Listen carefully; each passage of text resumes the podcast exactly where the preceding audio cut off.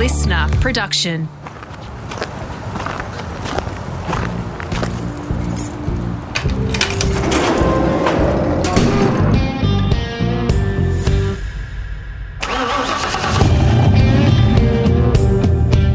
G'day, it's Rusty here, all set for part two of my podcast with champion rally driver Hayden Paddon. Off the back of yet another NZ title and a history making win for he and co driver John Kennard in the European Championship, I tracked him down at an end of year stock car charity invitational speedway event in Rotorua that he was making an appearance at.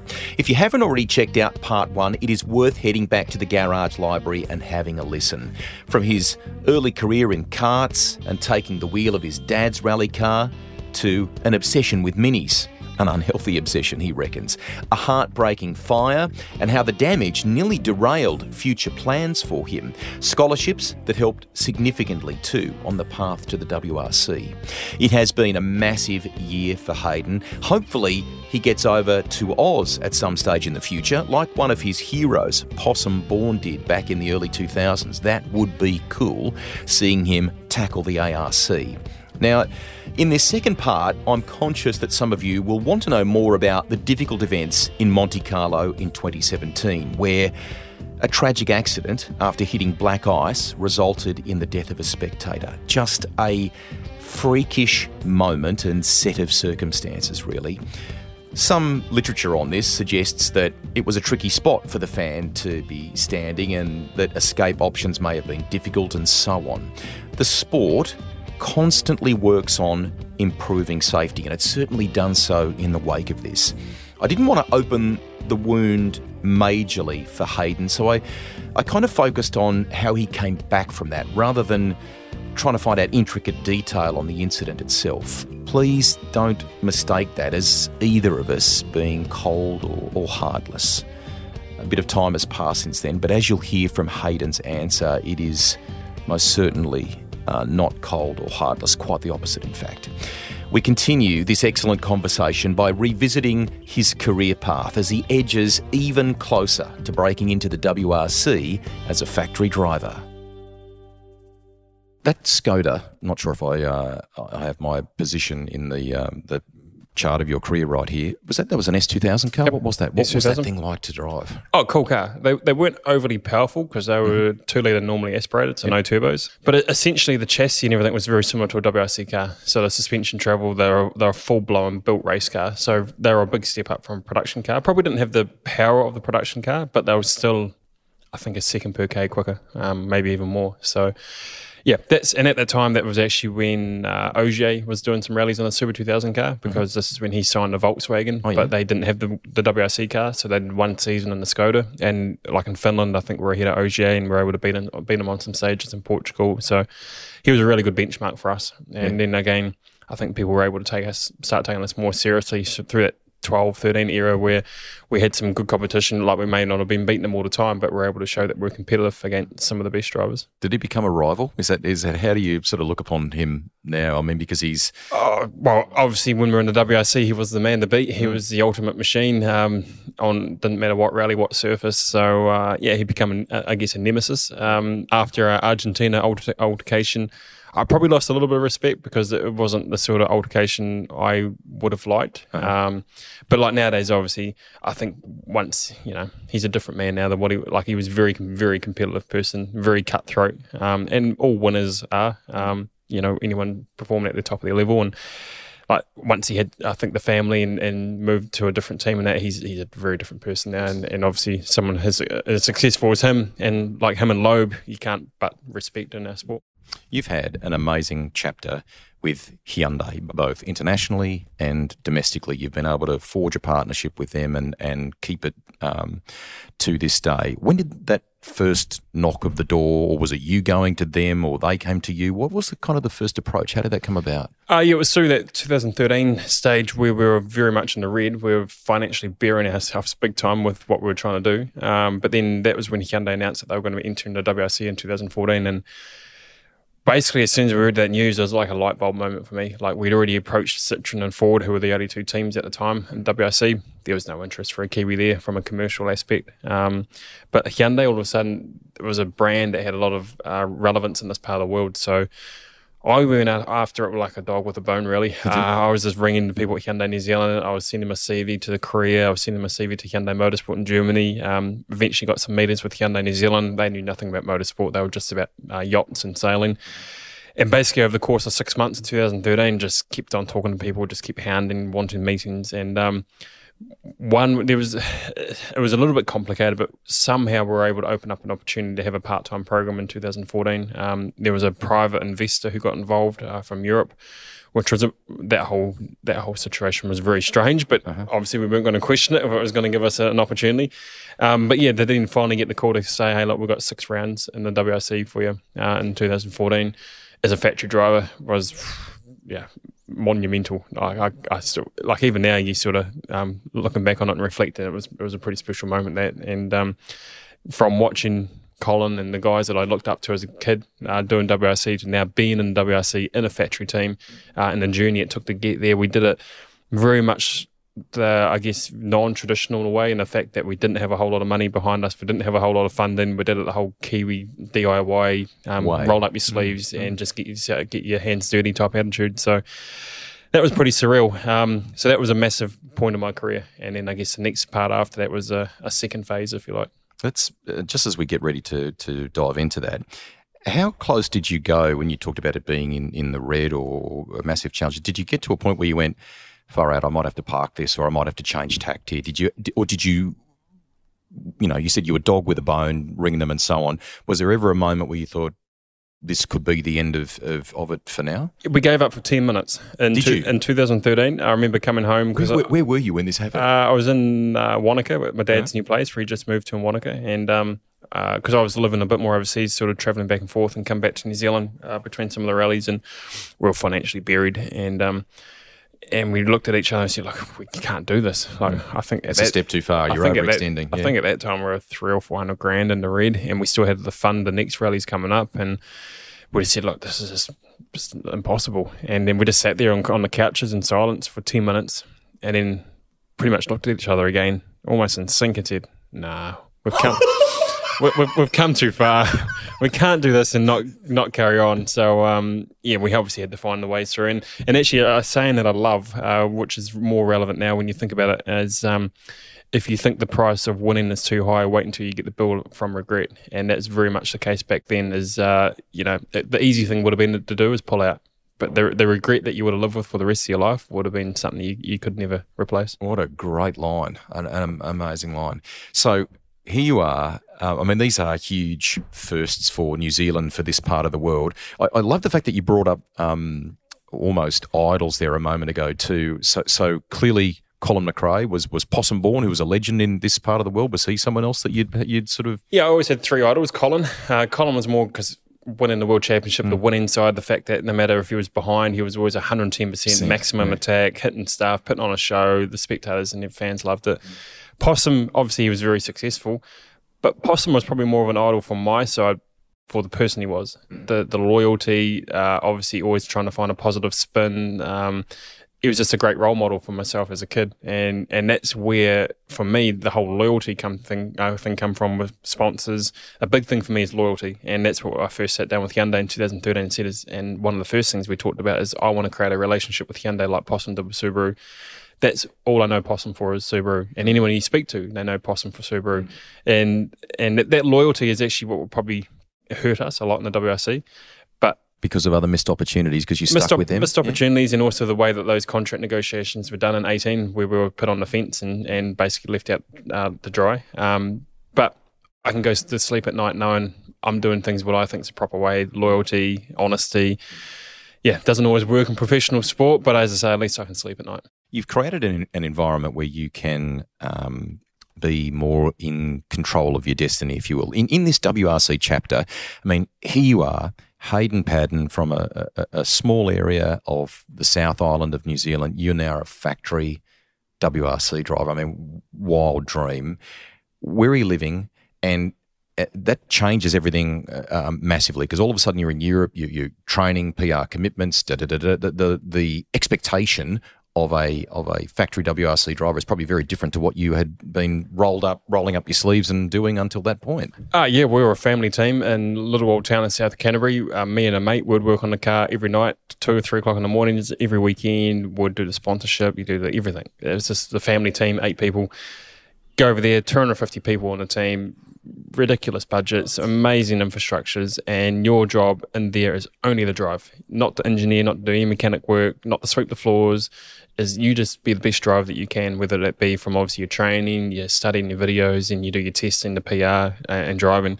And that was probably the biggest thing for me to adapt to for probably a couple of years uh, was the fact of almost stepping back in some regards and I'm a sort of person that loves to keep myself busy. And we were living in Germany at the time, so we shifted to Frankfurt. We are living there for I think five years, and I really struggled with this lifestyle of you can only train and study videos and that so much. And obviously, between rallies, you're at home for maybe a couple of weeks. Uh, between, it depends on the test schedule. Even if you're training two or three hours a day and watching two or three hours of video a day, you still got ten hours left. And I just I was so bored. I was bored out of my brain. Uh, you know, and that's that's a hard thing that a lot of people don't realize is coming from this side of the world it's it's very hard because for a lot of the other drivers, it's predominantly a European championship in terms of the personnel and where the teams are all based. And a European mentality. A European, European mentality. Yeah. And of course, whenever they've done a rally, they go home. They go home to France, they go home to Belgium, they go home to Finland, and they go back to their normal environments like what I've got here in New Zealand, where you've got family, friends, you've got stuff, you've got things that you can do. We didn't have that. We went back to Germany. We were on our own, no family, no friends, and we're just sitting there waiting for the next rally and obviously training and, and doing the best job. But that lifestyle didn't fit me. Um, and yeah, I always said from since then that I want I'd rather live in New Zealand and travel back and forth. And yeah, travel's demanding, but at least I can be in a happier um, mindset. And I think if you're in a happy place mentally, you're going to perform better. So um, so that was a struggle, but obviously I had to adapt. It was I was was a dream come true to be in a WRC uh, team. We weren't going to complain, so I just had to adapt to that over the few years and obviously you're so busy also with the rally programs. I think in 2016 we did like 150 flights throughout the year. Um, a lot of pr a lot of testing a lot of rallies. Um, so during the season it's, it is quite busy. Uh, it's just in between times you, you got a little bored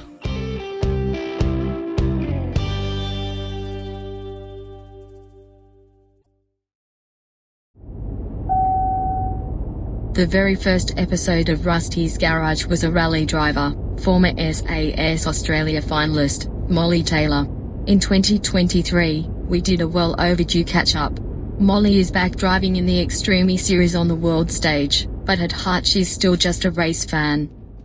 Carlos Sainz is the same for me, and yep. I mean, even this this year, he's he's in the paddock. He's not driving, but he's sort of managing his team. Mm-hmm. So we we actually sort of speak a, a lot more than we had previously, and, cool. and he's he's loving that, and he's always in a great mood and and super friendly. But I also just I find it so hard to play play cool because he's such he's An- such an idol. Another, another um, legend. Yeah. I have a Carlos Sainz edition GT4 at, at home, you know, with a little plate with his signature. Like I'm I'm not cool.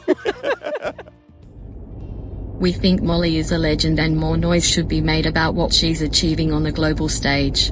Here's someone else who's also made a quite a name for himself internationally through sheer hard work. Back to Hayden chatting with Rusty now.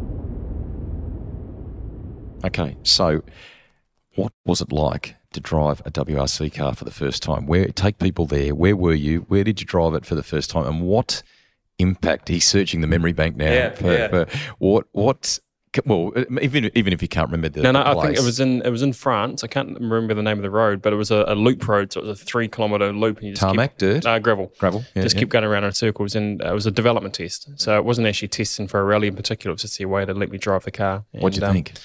Oh, it was unreal. Um, like not a whole lot different to the Super 2000 in terms of handling, just more power because um, at that stage we were still on stick shift. The pedal shift didn't come back in the cars until a year later, so it was very similar to what we were driving, just more power. Um, but just even just being in that environment in terms of doing a proper test where all of a sudden they could change 20 things in a day. Like for me, a test, normally you might have time to change four things in a day because you're a small team and you don't have the resources.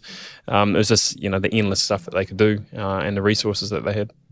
Podiums start coming, event leads start coming, and you've detailed the win, the round win there before. What did that mean after all that sacrifice, putting that money on the line um, to be a Kiwi winning in the WRC was a massive, massive thing. Yeah, well, everything sort of come unexpectedly in, terms of like we obviously had goals that we are trying to chase, but in terms of trying uh, our first podium in Sardinia in 2015, uh, that was also our first rally the year before in 2014 and didn't enjoy the rally at all. It was our first rally. It was like 60 degrees in the car, one of the hottest rallies I've ever done. Uh, 60 kilometre stages, just a very, very demanding rally. Multiple layer suits, helmets, balaclavas. Yep. That's so hot. it was hot. It was hard, and we weren't very fast. And it was our first rally. So we go back there a year later. So of course my expectations weren't that high. But then when we went out and we won the first three stages, we were leading the rally for half the rally, and we end up second. So that was a surprise and then of course uh, Argentina the year after, same sort of thing. The year before, we actually had a bit of an accident where we went into some spectators. Um, luckily, no one was majorly uh, injured.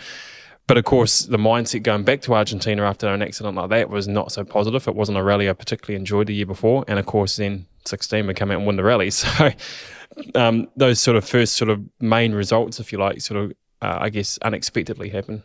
Hmm. What was the reaction back home? Can you yeah, well, I think um, like that first podium, it was a massive surprise for everybody because we weren't expecting it to come that soon. Like particularly at that time, the the, the 2014 2015 Hyundai WRC car was a temporary car. It was built in a hurry. It wasn't up to the spec of the Volkswagen or the Citroen at the time.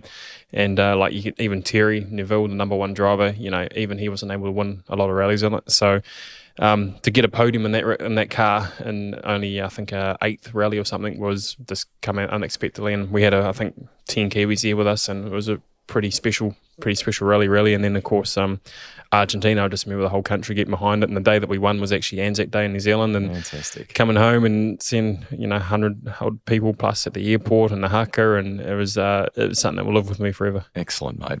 I, I want to talk about something now in, in your career that is uh, not a wound I necessarily want to open. I actually want to understand um, how you compartmentalized it and moved on with it because I think what you did there was remarkable. People can obviously um, find about about Monte Carlo and um, the, the tragic passing of a of a spectator, some black ice, and so on. Motorsport, when you get a ticket on the back of it, it's very clear it is dangerous. And by the sounds of it, on that particular day, um, you know, there wasn't necessarily a, a, an escape route that this person had thought about when it when it happened, and, and tragically, this person passed away. You were able to I'm assuming, deal with three very, very difficult months there, but come back. How how did you process that? How did you do that? Because that's not easy done for most human beings, I would imagine. Uh, not easily. I don't really know what the answer is there. Um, that was definitely a struggle. That that rally was obviously a nightmare. Um, didn't matter whether he was at fault or not. At the end of the day, someone lost their life, so that's not details that we go into. Um, yeah, it was just, it was really tough to deal with because in that environment, your job was to get back in the car in three weeks' time. And the next rally was Sweden. We went back home to Germany.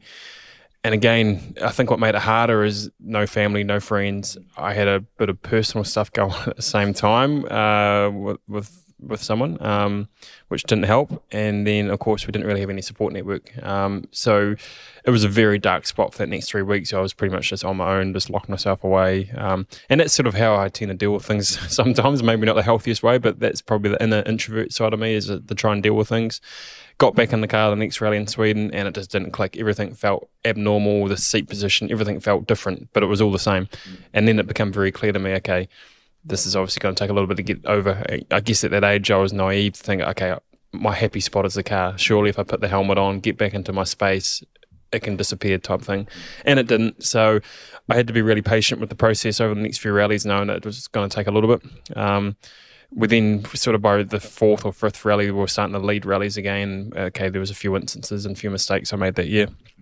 But the, the biggest reset I had to do was at the end of the year. I had to just come back home to New Zealand and 2017 was a year from hell for so many reasons, uh, not just what happened at the start of the season, but even later in the year, politics within the team, contracts getting cut, losing sponsors, even little things like family pets passing away, stuff with the family. Just it was one of those years where it just carried on snowballing. Like, surely this can't get any worse.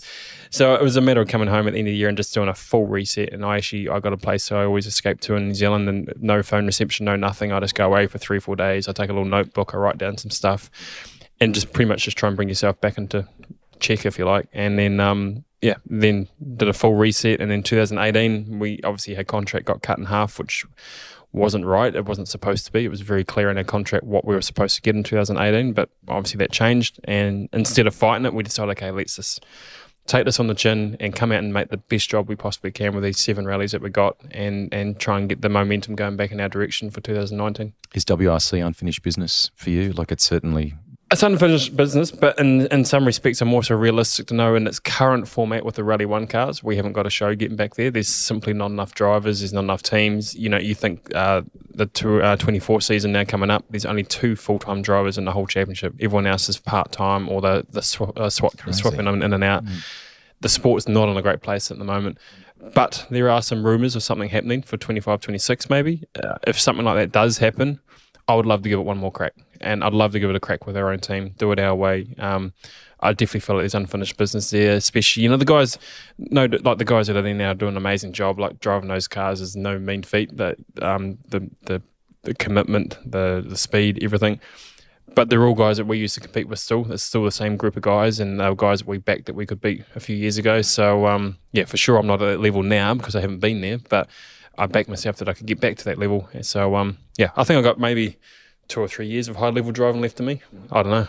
We'll see. Like Sebastian Loeb could still win the rallies when he was 48. He's so amazing, isn't he? exactly. But he's a bit of a superhuman as well. But yeah, yeah never say never. Mm. Let's talk some good tonic toward the end of the of the pod here. Firstly, somewhere along the lines, when did you embark on your own business. And, and you have how many how many staff down there now at uh, at Highland? Seven? And it grows to twenty when you go to a, a round and things what what, what are you at, at oh we're eight, eight full time staff and then we've got 30 uh, once we get to the oh, rallies in New Zealand when we're running three or four customers uh, plus us. So yeah like I'm loving that side. We got we got such a good group of guys all young guys um, so you're at Highlands there? That's yeah, where the ba- base based is. down at Highlands yeah. beside the, so great great place best place in the country to be based. And um, yeah I'm just super proud of our team. Um, obviously I think my aspirations are always, I'm always pretty driven. I'm always pushing what we want to do quite hard. So it probably makes it a bit harder for our guys, but they embrace it. They know, they all enjoy what we're doing, and I guess the whole motivation for that come from when we got more or less shafted uh, at the end of WRC. You know, we thought we had a contract for 19. We thought the deal was done, and then two weeks before Christmas, we get that phone call to say that Sebastian Loeb's taken our seat.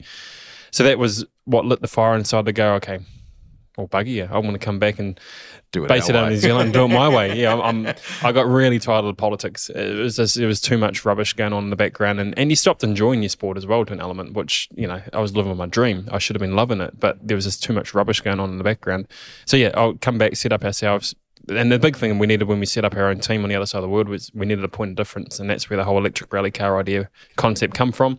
Hadn't been done any, anywhere in the world, and that was what was going to give our small team uh, in terms of drawing our line in the sand, saying, hey, look, we're here, we mean business, we've got a point of difference. And um, our guys embraced that project. None of them had built a car before, and um, we went after it. And, and uh, for our first car we've ever built, it's uh, pretty phenomenal. It's phenomenal, all right. I want to come to that in a second. Just quickly, you do give young people opportunity, which I love, and maybe that's come from what you've you know you've just described in our in our pod chat here with your own career. So, uh, for example, um, young Jack, who's you know been helpful with things I've needed over time. You you two sit down and, and nut out a really good marketing plan together, don't you? And you look at things like what so what in in social media land will really connect with your your audience, and you you you're quite good with that aren't you? You enjoy that side of it. Yeah, well, you're right. You got to have a good team around you, yeah. and like the busier we get, like we this year we had 28 corporate partners on board, so it's a lot of people for us to look after, after. and that's we, you know, I need Jack. Jack's become. Mm. I've known him since he was a like uh, he's quite tall now, but I've known him since he was probably up to my waist. So, um, but Jack, he's he's grown phenomenally this year, and mm. and the marketing aspect of our sport is huge. Obviously, what Mike and the guys do in the cars is yes. that's obviously major factor. He's one part of it. I've singled Jack out there, but there yeah, exactly. But uh, but we can't ultimately race if we haven't got the sponsors or the funding. And um, but the one thing on all that is and it's not just with the sponsors, with everything we do, projects, everything. I hate status quo, and I hate doing the same thing. Change it up. Twice. Change it up. I get bored really quickly. And uh, and it's not just from my side, but also if we if we're working with a sponsor and you keep doing the same thing year in year out, it becomes stale and boring, and then you don't get that you don't get them to continue. So every year we're trying to mix things up, whether it's in social media, whether it's with activations we're doing behind the scenes whether it's with the programs we're doing. Um, I'd, I'd, say probably the only sort of common thing we have is, is, probably New Zealand Rally Championship, and that's simply because we have a goal with Hyundai to try and win 10 New Zealand titles. What are you up to now? I come from my brain's uh, fried. Seven now. Seven. Yeah, yeah. yeah. So, um, but other than that, like the repetition side of it, I don't enjoy so much. Obviously, I love driving. I love driving the best rallies in the world, but I also like challenging myself with new challenges. So, um, yeah, we're trying to always push the barrier. That naturally leads us to the electric car. Something like 10,000 hours of development went into that thing. I reckon I can vividly recall you showcasing it for the first time at, at Jack's Ridge a few years ago. Uh, well, that's certainly the first place I, I saw it.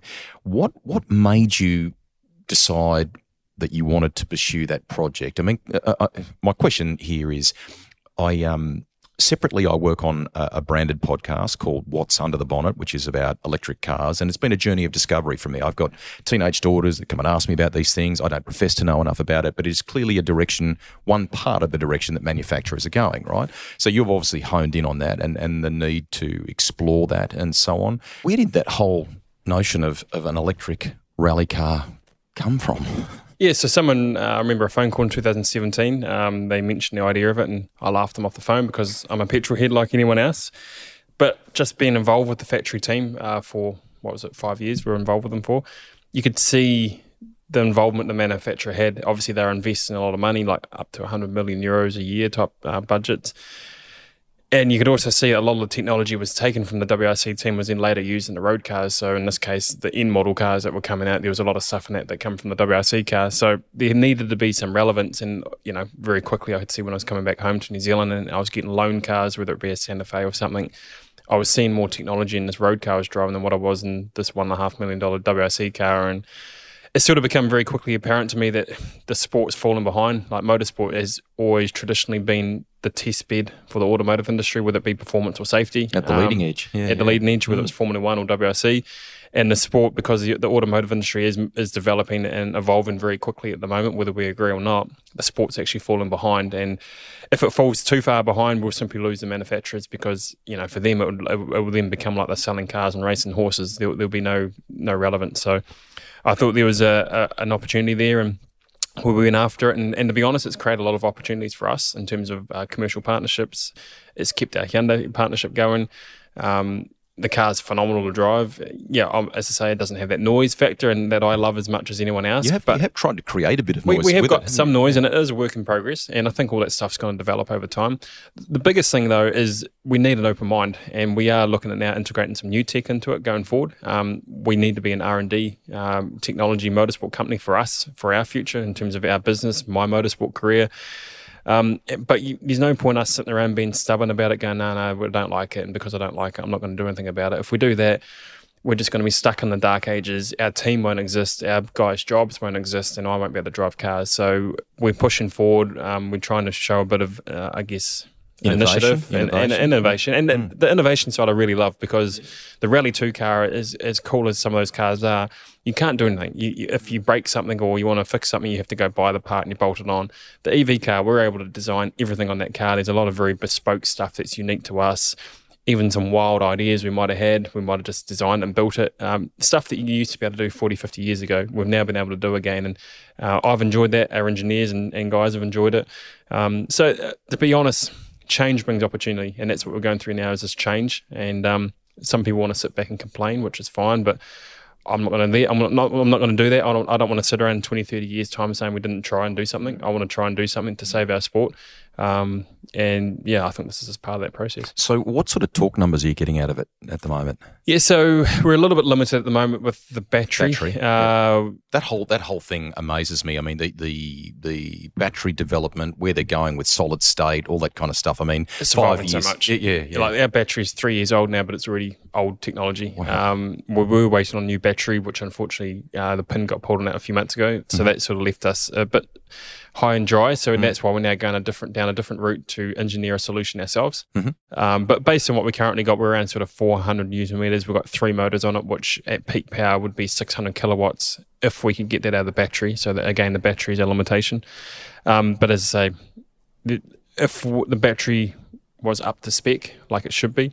Right now, we should be able to get 600 kilowatts out of it and 600 newton meters of, of torque with our current motor setup. So, um, yeah, it's evolving quickly. Like you say, solid state's becoming a bigger thing. Hydrogen's becoming a bigger thing. Um, so I think given given another three years, I think this type of car will be completely different again to what it wow. is now. Wow, uh, the hydrogen thing intrigues me because lots of manufacturers are now talking about that as an as an option as well. I mean, have you you know come to understand that and thought about that and all that sort of stuff? Oh, it's certainly something we're looking at. The, the beauty is, and I think there's a bit of a misunderstanding uh, out there that hydrogen doesn't mean liquid hydrogen into a combustion motor. Uh, Toyota have been trialing that, obviously, but the mass are actually doing fuel cell hydrogen, which is effectively an electric drivetrain still. So you still got your electric motors, you still got to have a battery for storage, not as big a battery, but then you're using obviously uh, um, hydrogen gas and it goes through a fuel cell um, unit to create that gas into energy that then powers electric motors. And why it makes sense in some regards is that you know you'll I find electric will become the petrol replacement and hydrogen might become the, the, diesel replacement. But between the fuel cell and electric car, you've still got the same platform. You've still got the electric motors. You still have the same chassis, but you're changing the big battery for hydrogen systems. Mm-hmm. If you have an electric car and a liquid uh, hydrogen, well, not liquid, but um, working through a combustion type motor, it's a completely different platform. And from a manufacturer's point of view, in terms of mass producing cars, that ain't going to make financial sense having two cars so different. Like at the moment, a petrol and diesel car, you still similar got similar gearboxes and diffs and everything, just the motors are different. So mm. you still got the same platform. So I see the same similarities between electric and fuel cell hydrogen. Um, the two of them can work together, and one will be for long range um, bits and pieces, and electric or solid state battery, whatever it may be, will be for like your your, your petrol replacements. Mm. Couple to to get us to the end here. You announced during the week um, that you built a car. Tell us a little bit about the car that, you, that three cars, built. in three fact. cars. Three sorry, cars. Sorry. So uh, yeah, no, it's uh, been a little project we've been doing throughout the year. Just. So, why, why, is there? There's never a well, little project with you. Is there? Well, they're reasonably little. Like we, we tried to keep them uh, quite standard, shall we say? Uh-huh. But um, but yeah, three Hyundai i30N uh, track cars, so the club cars. Um, obviously, I'm pretty proud of the brand Hyundai, and they've got a really good product. And uh, the N model car is a performance car and I've driven them. I've you know thrashed them around the roads and stuff a few times. I think this would actually make a really good Targa or race car. So um, we finally did it. We had to start with a brand new car though, um, so that means that they're probably a little bit more expensive than what we'd like. Yeah. Um, but cool cars, um, reliable. Like we've done thirty thousand k's in our demo one, um, and they weren't an easy thirty thousand k's, and okay. no issues at all. And again, through the business, a lot of that's come from. We see a lot of people in motorsport, especially club and grassroots. They have cool cars but a lot of those old cars become like a graveyard for money. Um, uh-huh. They just keep piling money into them, money, money, money, and they keep breaking, and people again lose motivation. And I think for our sport, we need to keep people motivated, and easy motorsport is, an, is a way to motivate people. So these cars, they should be able to hammer around for three, four years. They still have warranties on them. They look cool. They're fast enough. So um, yeah, we want to see more Hyundai's out there on the racetrack and Targas. and, and these cars have come up looking pretty good, I think. So um, they sure yeah, have. They should be cool. The the whole um, energy around N is amazing. I mean, it's it's like you talked about Subaru and Possum Bourne before and stuff like that. I mean, it, has got that whole aura or, or, thing that's growing, isn't it? Isn't it? Yeah, well, they, they launched the N brand around the WRC program. Like before WRC, Hyundai weren't doing anything in the performance arena. So now the N brand's taken off. They've got a lot of different models. They've got the new Ioniq 5 N electric car car coming or launching in New Zealand next year. That's phenomenal, that car. That's massive power, drift modes. It's a proper proper sports electric car. That's going to be pretty cool. Um, but yeah, the N the N division is growing into something huge in Korea and South Korea where they're based. So um, and yeah, obviously uh, they're doing a lot more than just rallying motorsport wise. They're obviously involved a lot in TCR. Um, I wouldn't be surprised if they launch another type of global motorsport program in the in the in the future as well. So um, Hyundai are definitely very driven on the performance side. And you think even as a brand, like you go back what maybe 15, 20 years ago, what Hyundai was as a brand and a product compared to what it is now, it's come along night and day. It sure has. You do do a little bit of tarmac stuff from time to time, which probably complements the rally the rally program in, in some respects. I've seen you in a Porsche with Martin Dippy and Ronan Murphy, I think, very recently, and so on. Do you enjoy that the, the circuit stuff, or is that? Oh yeah, love it. Like yeah. um, like driving Marty's Porsche is, awesome. It's um, he's very good to us. Obviously, part of that Mitre 10 trade family, and um, yeah, like driving that Porsche at the six hour cool car. Love the car. Um, anytime you get to drive a cool car is, is a privilege probably not my cup of tea in the sense that you're just going around in circles for an hour and 40 and not much was going on. So, uh, again, I get bored easily, remember? So, uh, you like different tracks? Yeah, I, I, like a, I like a bit of variation. So, uh, yeah, I didn't quite have that. But um, but the driver car I love. And uh, I guess sprint racing is probably a little bit different. We did a bit of TCR stuff, and when there was proper battles and stuff, was really good. Um, but the, the I enjoy driving around a racetrack and, and back myself that I can do a reasonable job. But the thing that's different for me, and it's going to be the same tonight with the speedway, is having people around you. I'm only looking. I'm only used to looking forward. I'm not used to looking in mirrors. So um, that's what I've got to adapt to. We are talking on the eve of the Superstock Charity Invitational here in Rotorua, which has been put together. Um, with all sorts of people from different motorsport genres or, or, disciplines and so on. You're all in stock cars. Last night, three sessions of practice, which was which was good fun. I sense it's going to go to another level tonight, Hayden.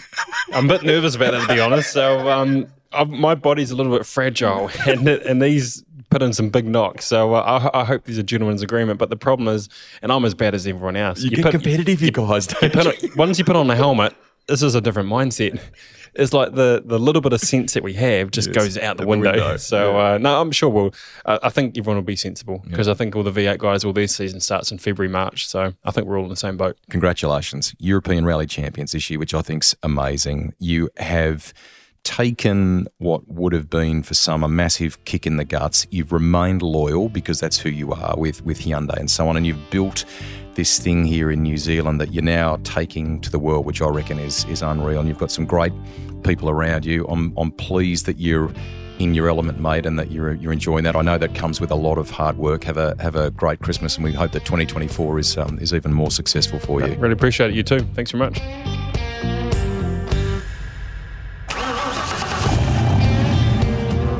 Rusty's Garage is written and presented by me, Greg Rust. Series editor and producer is Thomas Dullard. Audio production by Link Kelly. If you've got a guest suggestion, get in touch with me via social media. The Garage, it's where a journey begins with a tank full of passion fueled stories.